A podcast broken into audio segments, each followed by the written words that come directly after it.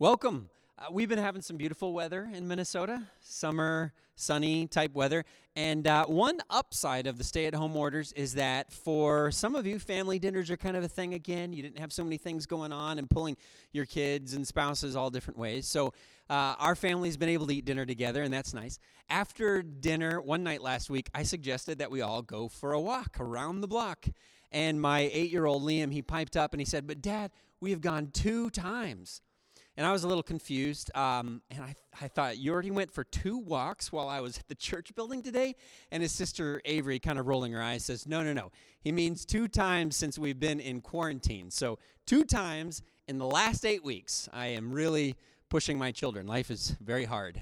Um, I hope you all are getting lots of fresh air and sunshine. And so, welcome, welcome to our church family and beyond. And it is amazing to me, like Steve mentioned, that we keep hearing about people who are kind of outside the little Woodbury uh, Church of Christ circle that are checking in and, and listening and tuning in. Um, I have to share this with you because I thought this was so amazing.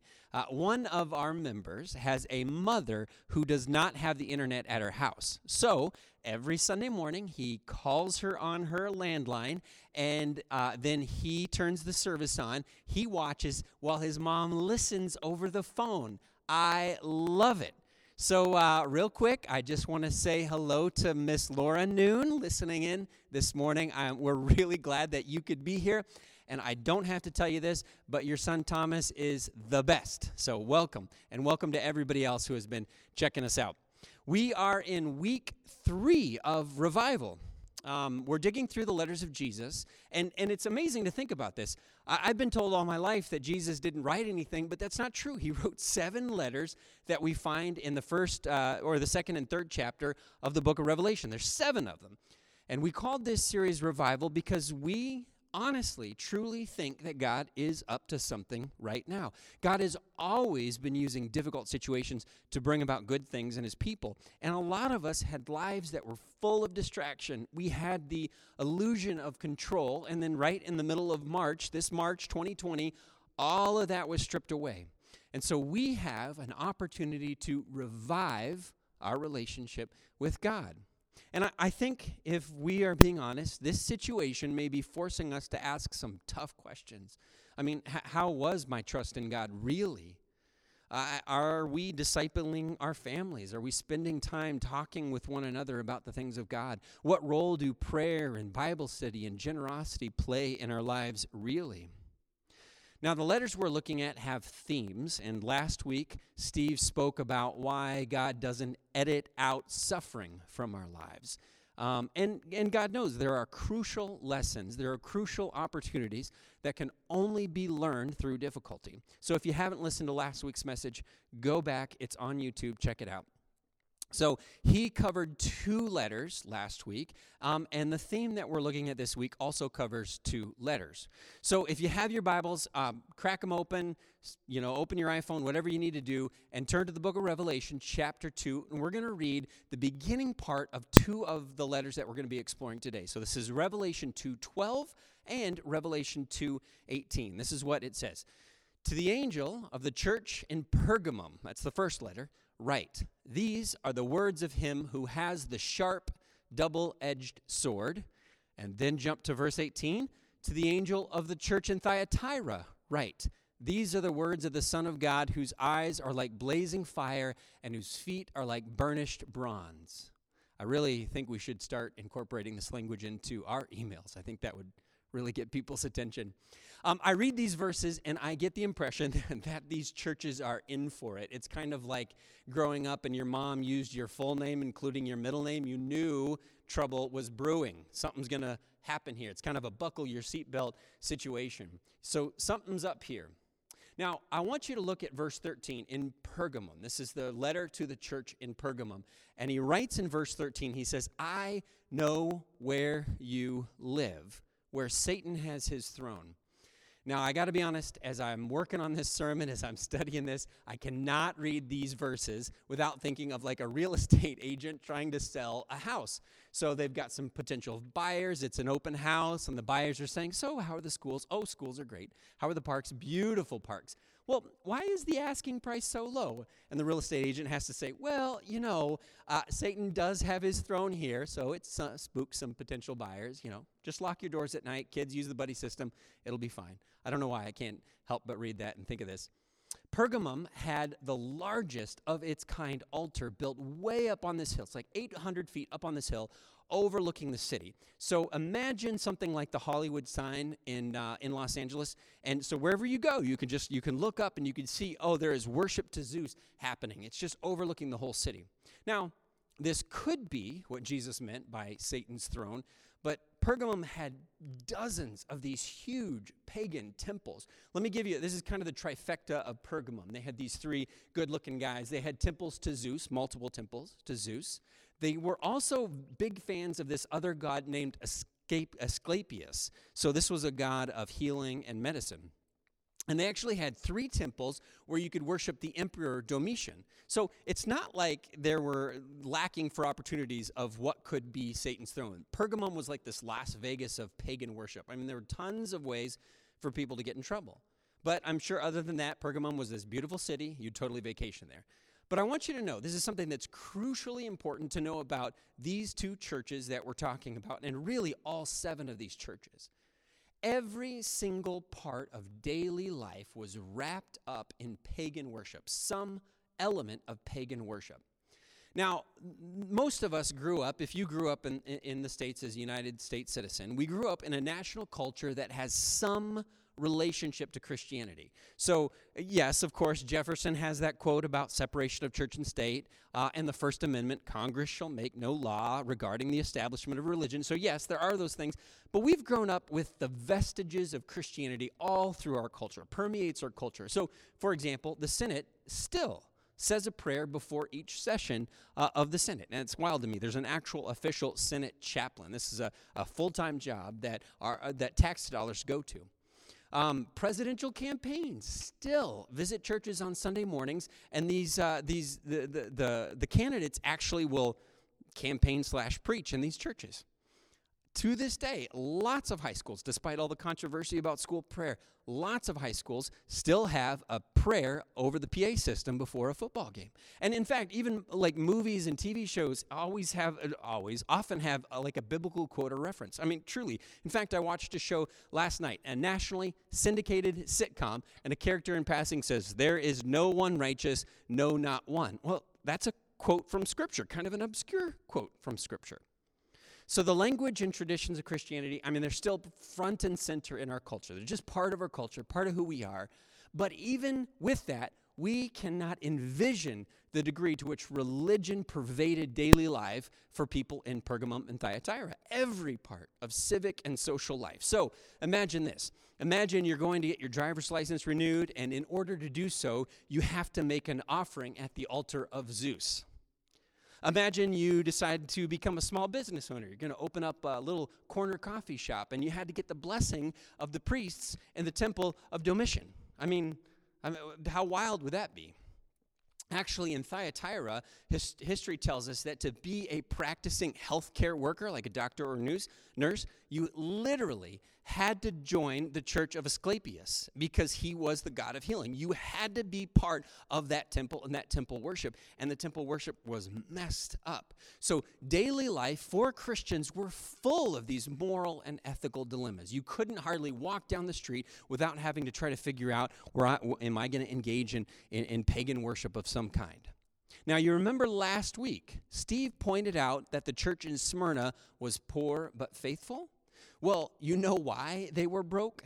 They were broke because they were faithful, because they had made decisions to align themselves with God against the culture and against the civic life and the pagan worship. And so it eliminated all these economic opportunities for them. So they were in poverty, which is why, and I don't want to get into it, but it's why I don't understand the prosperity gospel because it's just never been the way Christians have been throughout, uh, throughout the centuries.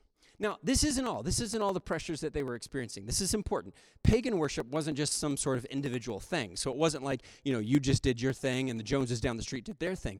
The entire city had a city god that everyone was supposed to worship. So the gods might bless everyone if everyone worshiped just right and pleased them.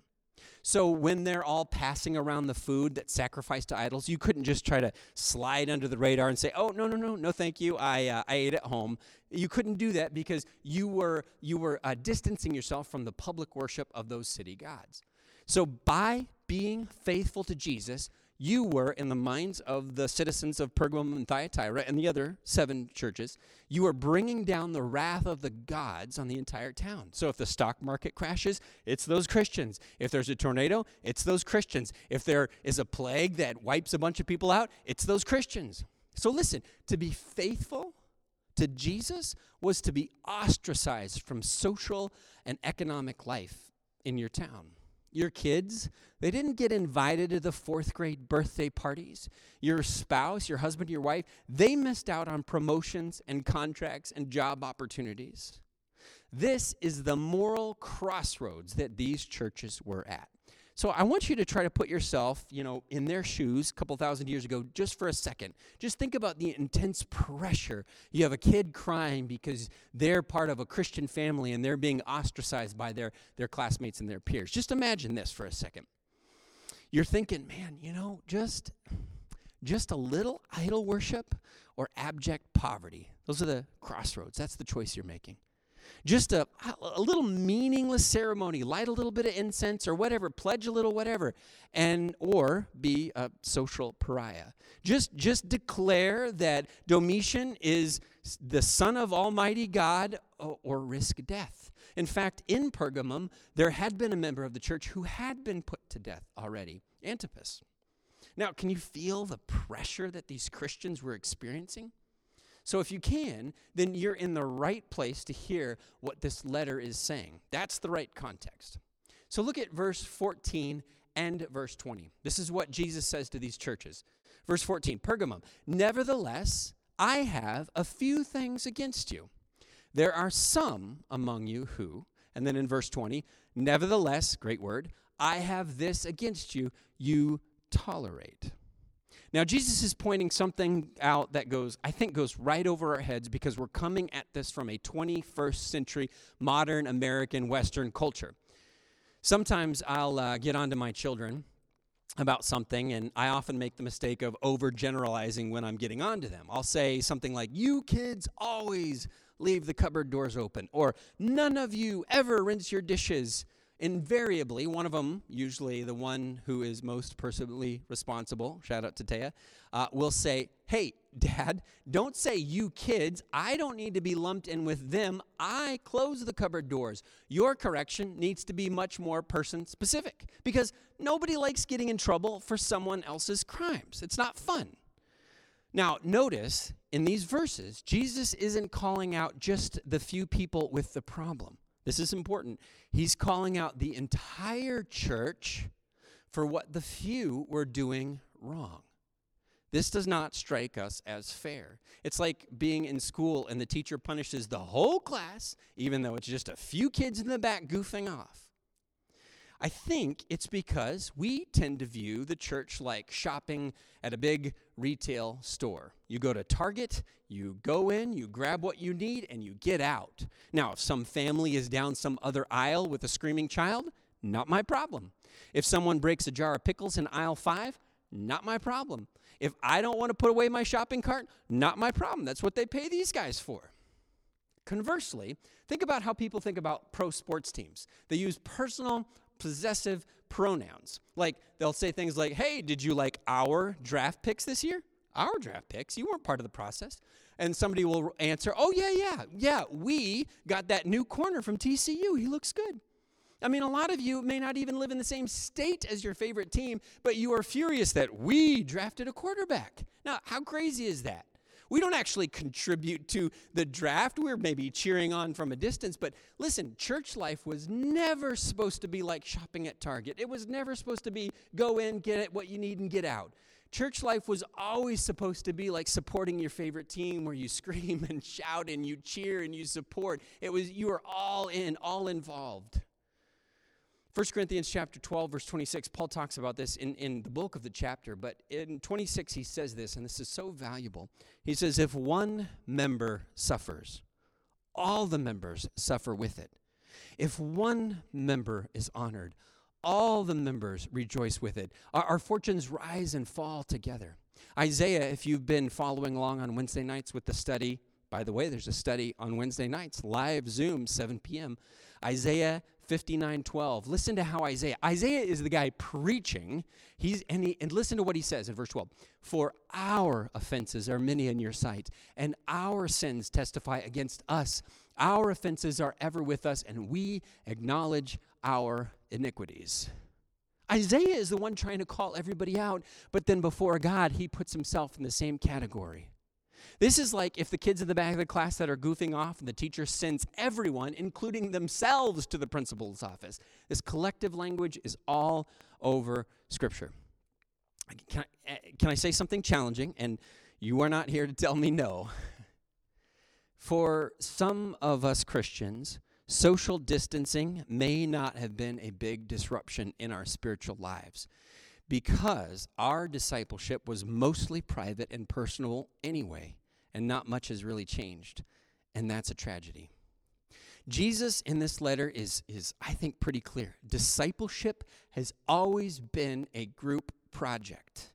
We like to let that one student do all the work, but we get the collective grade. So think about this. And this is, I'm talking to you, I'm challenging you.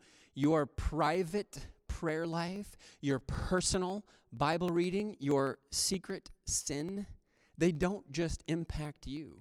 If you aren't doing great in your discipleship, it brings everyone down. So even discipling at home, you make an impact on the rest of us. You do. All right, back to regularly scheduled preaching. So look at verse 14 of chapter 2 and verse 20, because this is the specific accusation. So he says, You guys are all in this together, but there are some people among you. Verse 14, there are some among you who hold to the teaching of Balaam and there in verse 20, you tolerate that woman, Jezebel. Now, hang on, because some of you are going to be like, okay, I'm going to check out because he's talking about stuff I don't know. Now, remember, we said this a couple weeks ago. You cannot understand the book of Revelation without reading the Old Testament, without understanding and reading the Hebrew Bible. So, if you're watching a YouTube video and the guy is opening up the newspaper or talking about events in the future, get out of there because you have to have read books like Daniel and Ezekiel and Isaiah to understand the language of the book of Revelation. The, the author, John, is mapping out what they're going through using the language of the Old Testament. So, Balaam and Jezebel.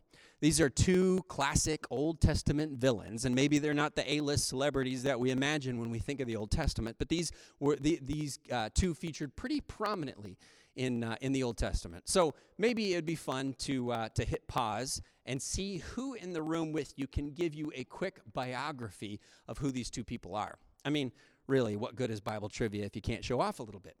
In fact, if you want to dig into these characters, uh, we do have resources in our study guide. And by the way, we have a study guide that we publish with each sermon. Yes, it's a lot of work, and you should you should use it. So I want you to dig in and learn a little bit about Balaam and learn a little bit more about Jezebel. But what Jesus is doing, this is valuable.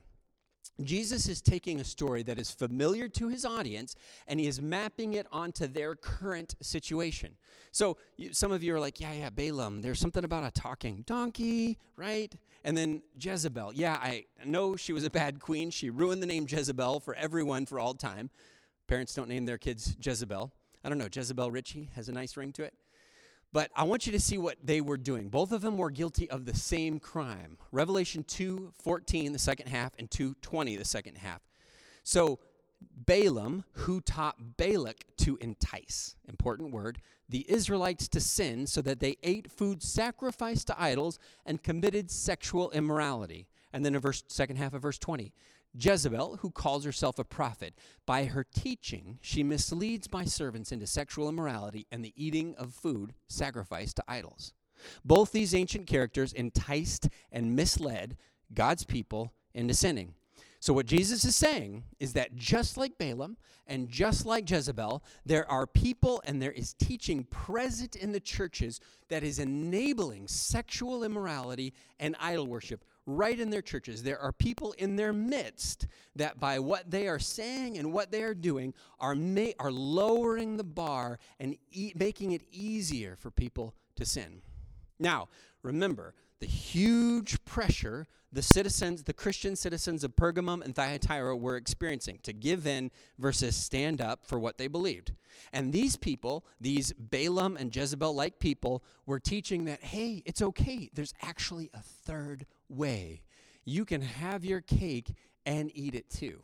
Now, the Bible does not tell us specifically what they were teaching, but we can make some guesses. They were probably saying something like, hey, it's okay. It's just a little idol worship on the side. God is full of grace, so he totally understands. Don't worry about it. Some of them were saying, hey, it's just sex with a temple prostitute. Uh, yeah, by the way, part of their worship of their God in the temple included temple prostitutes. And, and what they would say is something like, hey, God cares much more about what you do with your spirit, not with your body. Don't worry about that. That's no big deal. The body's just going to die and be buried in the ground. What you do with your spirit is really important. So, temple prostitutes, have, have fun. Now, some of you are thinking, well, okay, that's great. I personally am not struggling with idol worship and temple prostitution, so I'm good, right? I can read through these letters and be like, those guys were having problems, but not me. Listen, this is so important to know. Christians today, in, in 2020, Christians are constantly at the crossroads of compromise and faithfulness. In fact, the, the very fact that we're not aware of it could be a sign that we're not really putting up much of a fight. So let's do this. Let's land the plane. And this is, this is I hope, valuable like it's been to me. I am not sure what your Balaam, Jezebel situations are. But I do want to point out that there are three um, identifiers of moral compromise in our lives. And I've got a feeling that this is going to fit some of us.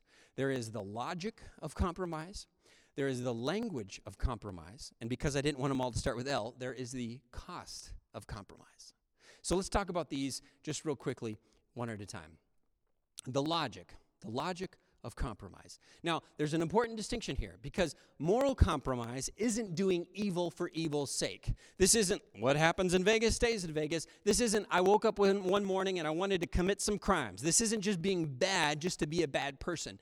Moral compromise is so devious because the temptation of moral compromise it's about pursuing good things but through destructive means. And so we are pursuing happiness and fulfillment and validation. It's just that the shortcut that is being offered you won't actually get you there. Listen, sexual enjoyment isn't evil, pornography is.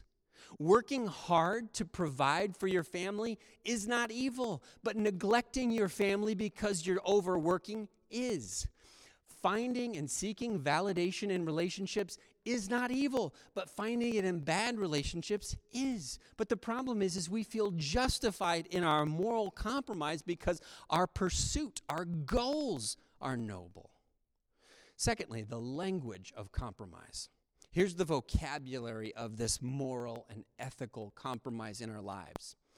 When we start saying things like, it's just, it's just money. It's just this once. It's just one tiny lie. It's just sex. It's just a little temple worship.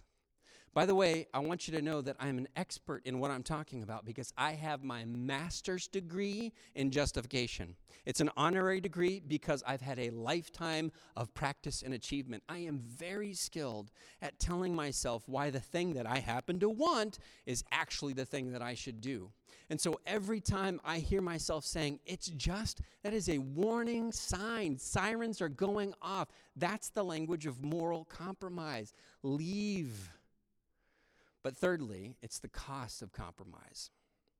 When we lived in Iowa, there was a lady who was working at a uh, Dollar General in a strip mall there in uh, the only strip mall in the small town that we had.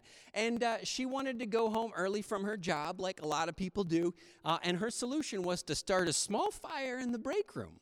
She figured the fire department would show up, the store would be closed down for the rest of the day. She'd go home and relax uh, on her couch. Foolproof plan. Only she ended up burning down the entire strip mall that the store was in, and now she is relaxing all day, every day in prison. Here's the deal not to mix metaphors, but moral compromise is like lighting yourself on fire to stay warm. And that's why these letters from Jesus seem so harsh to our ears, because he's watching people destroy their lives, convinced that they're being faithful disciples. Now, I want to wrap up by saying this. Parents, you know that feeling when you have a small child, but things are too quiet. I mean, everything is peaceful, but there should be more ruckus. The, the quiet means that the toddlers are playing in the toilet or writing on the walls. The quiet means something bad is happening. Sometimes, church, our discipleship can be too quiet. And the problem is, it's that the, it's the calm of complacency. It's the peace that comes from being passive. It's the undisturbed rest of apathy. That kind of quiet in our Christian walk means something bad is happening. We're not wrestling with the sacrifice and cost of what it means to be a faithful disciple of Jesus Christ. We've settled into this discipleship that isn't really challenging us.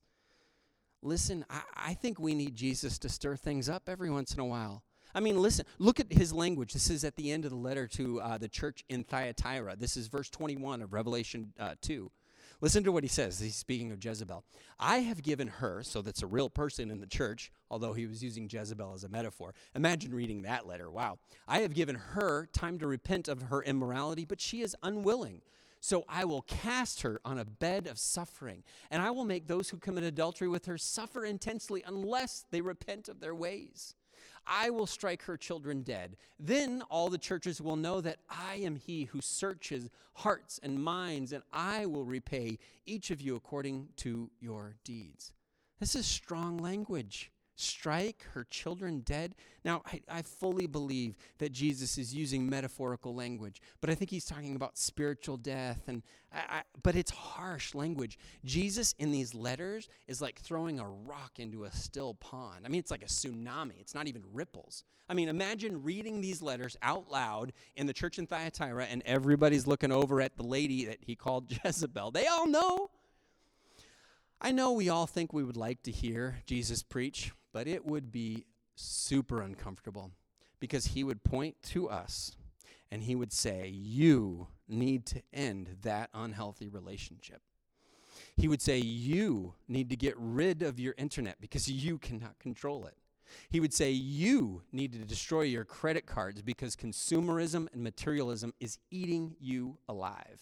He would say, You need to repent and actually love and respect your spouse. He would say, You need to confess. Eh, we wouldn't like that. We would be so uncomfortable.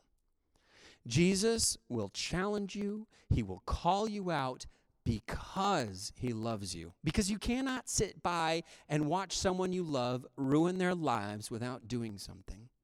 And if we aren't seeing Jesus challenge us, because it, it may be because we've tuned him out.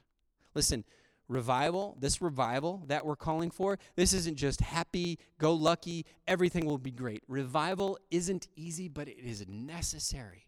Repentance isn't easy, but it is the only way back onto the path.